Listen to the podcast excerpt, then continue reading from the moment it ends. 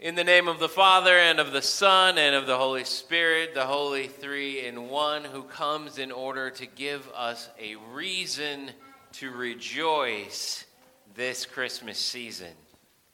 Dear brothers and sisters in Christ, things are a little bit different over at the Fraternal Order of the Real Bearded Santas. The Fraternal Order of the Real Bearded Santas is a, uh, a social and professional group of uh, people that you can kind of figure out, well, what they do. Uh, they are people who are real bearded Santas who, who go out there and, and, uh, and, and, they, they are called upon in order to uh, sit in, I suppose, for, for Jolly St. Nick and uh, to go out there and, and to uh, be people that uh, are a part of, of this uh, sort of Christmas celebration that, that seems to kind of center around um, a different person than what we would say that Christmas uh, season is centered around. But yeah, whatever. It, it's still kind of important, I, say, I guess. And, uh, and so we, we've got this it, it, things are, are different kind of understanding with uh, two rules that came up for this fraternal order of the real bearded Santas this year. Uh, the two rules are, are simply this. Uh, first rule that every real bearded Santa, if he is going to uh, continue in that organization, uh, it has to wear a mask or a face shield while they are doing their official real Santa things. Uh, so that means anytime that they are hired or, or anytime that they appear someplace, uh, they have to watch out for the health and safety of everyone around them by wearing a face covering of some sort. The other one is, uh, is also sort of interesting. The second rule that became uh, a official rule in the Fraternal Order of the Real Bearded Santas this year is that they are not allowed to even mention or, or even uh, sort of uh, touch political discourse. They, they're not allowed to, in any way, shape, or form, uh, tell you how you are supposed to vote or how you should have voted or, or however uh, that was. And so it appears that the fraternal order of the real bearded Santas are very, uh, very on purpose about not spreading either biological or ideological filth into this world. Um, and, and that, that's kind of, uh, you know, eh, that story, it, it gives us a sense of, yeah, this Christmas is a little bit different this Christmas is, uh, you know, just kind of kind of uh, different. Uh, the BBC tells us that um, uh, right now in the United Kingdom, that uh, the government uh, in the United Kingdom is, is, attempting to promote this idea of Christmas bubbles that uh, what you do is, is you choose who is going to be in your Christmas bubble, and that Christmas bubble is a selection of people, uh, in some places as small as eight adults, that uh, you choose are, are going to be the people that you celebrate Christmas with. And, uh, and uh, anybody else that invites you out for some kind of Christmas something or another, you have to, or perhaps get to, say, uh, no thanks, you're not in my Christmas bubble. Uh, and, and, so that's a little bit different. And there's all sorts of different things that are happening uh, this Christmas as, as, we look forward to the celebration of, of what is happening in uh, our world in the midst of our celebrating the birth of Christ. Uh, there, there's all sorts of stuff that's uh, you know just a little bit stranger, a little bit different. They, there are uh, gobs of, of online Christmas shows. They, there are um, Zoom caroling and, and live stream caroling uh, things that, that are happening. There, there's all sorts of stuff this year that is different for Christmas. And, and maybe you're feeling a little bit of that too. Maybe you're recognizing that there are some things that are different this Christmas. And Maybe those things have to do with the fact that we're in the midst of a pandemic and we're all wearing masks and uh, we're, we're all kind of, you know, doing that kind of thing. But maybe they don't. Maybe this Christmas is different for some other reason. Uh, but there's still something there that you can recognize hey, this Christmas is a, a little bit different than, than the one before or the few before because this thing happened in my life. and, and sometimes different Christmases are good and sometimes different Christmases are challenging. Well, what we have here in, in Isaiah 61, the Old Testament reading that we're reading today, is uh, we have a little bit of that sense of a different Christmas. Now, because it's Isaiah, it's not Christmas because Jesus hasn't come yet. He hasn't been born yet. Uh, and, and so it's not a different Christmas, but it is a different experience of life. So here we are at the end of Isaiah, at uh, Isaiah 61. And in this part of Isaiah, what Isaiah is doing is he is prophesying about the future of Israel. He's prophesying about what is going to be coming for them in the midst of a time when they are being led out of their homes for a very different experience of what life is going to be. They are leaving their homes in order to be brought off into exile, into the, the nation of Babylon. And Babylon is taking them from, from their homes, uh, it's taking them from a, a, lot of their traditions, it's taking them from a lot of what is normal in their lives, and, and it's, it's saying, no longer are you able to do that. Now, what you have to do is you have to come and, and we're going to separate you from your land. We're going to separate you from your God in a lot of ways. We're going to make it uh, sort of illegal for you to continue to worship in the way that you do. And uh, we're, we're going to, to just basically separate you from any sort of identity that, that you used to have in this. And, and so it's a very different experience that they're going into right now as they think about, okay, what does it mean for us to leave our homes and leave what is comfortable and leave what is normal for us in order to live in this experience of exile? And, and perhaps there's something there that resonates with us. Perhaps there's something there that resonates with us as we think about how different this Christmas is going to be and how different this uh, basically this past year has been. And, and what are the things that we're looking forward to? And, and uh, what are the returns that we're looking for? And, and what are the, those things that we fear perhaps that uh, as we move from uh, certain things this year that, that we've completely lost? And we, we start to, to think about all of that in the frame of what's going on with the people of Israel in the midst of this story as uh, they're certainly feeling the effects of what it's like to go into a new life. To go into a life where it seems like there, there's nothing that you can rely on anymore. There's, there's nothing that's pre scripted, where everything seems like it's different the moment that you wake up in the morning. And so, as we uh, look into this period of Israel's history, we have this prophet, Isaiah, who is prophesying about a coming day. he's prophesying about this, this coming day when everything will be set right. He's prophesying about the moment when Israel will be released from bondage, when Israel will no longer be in exile, when they will return to the land that God has given to them after a period. And so, what, what Isaiah is doing here is he is showing the people of Israel that there's still a reason for hope. There, there's still a reason for them to look forward. There's still a reason, in the midst of all of this change, there, there's still something that they can look forward to. And, and even though all, at least most of the change that they're looking at, is going to be hard for them and difficult for them, he's showing them that there's hope in the future. He's showing them that there's something that they can rely on, a promise of God that they can say that that's something that I'll continue to look forward to. That's something that I'll continue to uh, think about. That's something that I will continue to look forward to in my life and hope for. And the way that he starts it off it gives us sort of a, a little bit of a clue. He, he says, the, the Spirit of the Lord is upon me in order to proclaim the year of the Lord's favor. And, and what he's talking about there, most likely, is, is this sense of a, a year of Jubilee. Uh, so, what would have happened in agricultural Israel at the time was uh, not only did you have Sabbath weeks, so we kind of know about the sense of a Sabbath in terms of a week, that there's six days in which you work and then one day in which you rest and you don't do anything.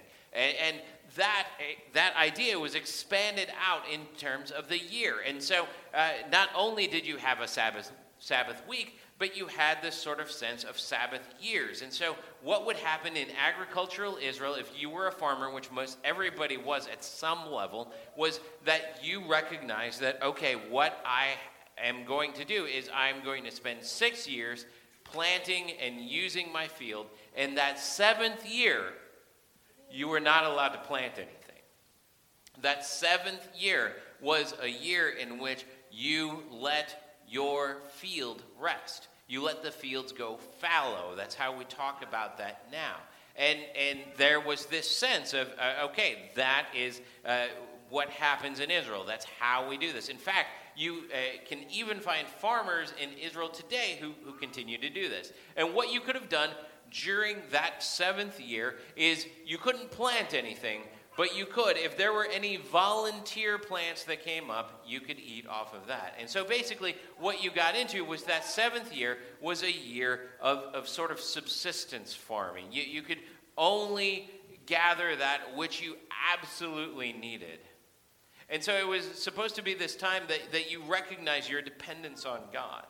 It was supposed to be this time in which you, you recognized, okay, this is what God is, is giving me without my having to work for it, which was the same sense, sense of the weekly Sabbath. That uh, here was going to be a year in, in which you were doing this. That you were saying, okay, God, I really need you to take care of me because if you don't take care of me, uh, I, I'm not doing so well. And, and also, interestingly, uh, what you could eat from was simply the, the sort of leftovers, the, the sort of consequences of that which you had planted for the past six years. And, and then you expand that out then to a series of seven of those cycles. And, and so you have a, a series of these cycles that are six years plus one year of letting things lie fallow. And once you get seven of those, so 49 years, once you get seven of those, you have this thing that is called the year of Jubilee or the year of the Lord's favor. And that, because of the life expectancy of people in that time, that was a time that pretty much everybody only saw once in their entire lifetime that everybody got an experience of the year of Jubilee once in their lifetime, pretty much. Sort of like the sense that we had when we came to this pandemic and we, we started talking about the Spanish flu that was sort of a lifetime ago for most people. As, as we started talking about what it meant to be in a pandemic, none of us knew what it meant to be in a pandemic because everybody who had experienced that already, pretty much, except for a few old people that they put on TV, all of us were like, that happened a lifetime ago. These things only come around once, uh, once a lifetime, one, once every generation. And, and that's sort of the sense that you had here with this year of Jubilee, that it was something that people really only experienced about once in their lifetime. And, and that was good news for some people, because it was good news that the year of the Lord's favor was going to come, except that it was maybe not so good news that that was going to be the timing for Isaiah. Because all of the people who knew about the year of Jubilee and who had already experienced a year of Jubilee, well, they knew that they probably weren't going to see another one. And if this was going to be set on the course of the year of Jubilee, they knew that they were probably going to die in exile in Babylon. And they had to be okay with that. They had to figure that out in their life. But they knew that life continued on. They knew that there was going to be another year of the Lord's favor. They knew that there was going to be another year of Jubilee. They knew that there was going to be another year in which God would bring his people out of exile. He would bring them out of bondage. He would bring them out of uh, the, the, pri- the prison experience that they were in and bring them back to the land that he had given them. One of the things about the year of Jubilee was that in the year of Jubilee, this happens once every 50 years. Uh, one of the things that happens in the year of Jubilee was uh, that that year where you were supposed to allow your fields to lie fallow, you, you weren't required to do that anymore. You, you could plant.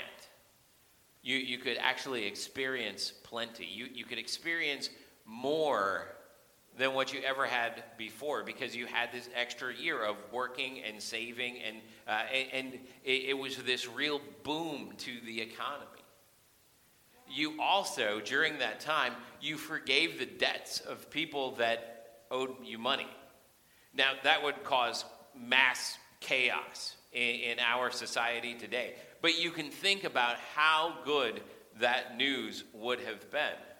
That once every 50 years or, or once in a lifetime, you knew that you were going to be in a moment where everybody's debts were canceled where everybody was going to be freed from uh, the things that tied them down, that all of the bond servants were going to be let go from their contracts, that uh, all of the things that oppressed people were going to be taken away.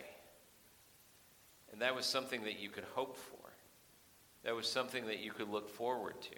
It was something that you could rejoice in. It was something that was really, really, really good news. And knowing that, knowing what it is to be in a year of Jubilee, knowing what it is that, that Isaiah is using here as, as sort of an understanding of, of what it will be like to be freed from exile, we can apply that now to our lives as we wait for Jesus. That we do have hope that there's a reason for hope, that there is a reason to see beyond the difficulties of this Christmas. There's a reason to see beyond the difficulties of our present life. That there's a reason to see beyond all of this and to hope. And to say, I know that there is something greater out there. I know that there is someone greater out there. But where we are is in the midst of one of those Sabbath years. One of those years where the fields lay fallow. One of those years where we're connecting with people remotely. One of those years where we're trying to figure out what little bit of subsistence Christmas we can make happen in our lives. But that's okay. Because in the midst of this Sabbath year, in the midst of this year in which all we are doing is eating the consequences of what we have sown, and recognizing that the consequences of what we have sown are the consequences of our own sins. We look forward to a time when we will eat the planting of the Lord in the year of the Lord's favor. We look forward to a time when we will be ushered into a resurrection that is paid for by a little baby boy who was born in Bethlehem we're looking forward to that year of Jubilee, that year of rejoicing when we will be with God for all time. And all of the cycles of our world end. Because all we will do is live in a eternal everlasting, all righteous, all joyful eternity with Christ. So may you this week rejoice, even in the midst of a Sabbath year, because you know that what lies ahead of you is the year of the Lord's favor that has been paid for by his Son, Jesus Christ. Amen.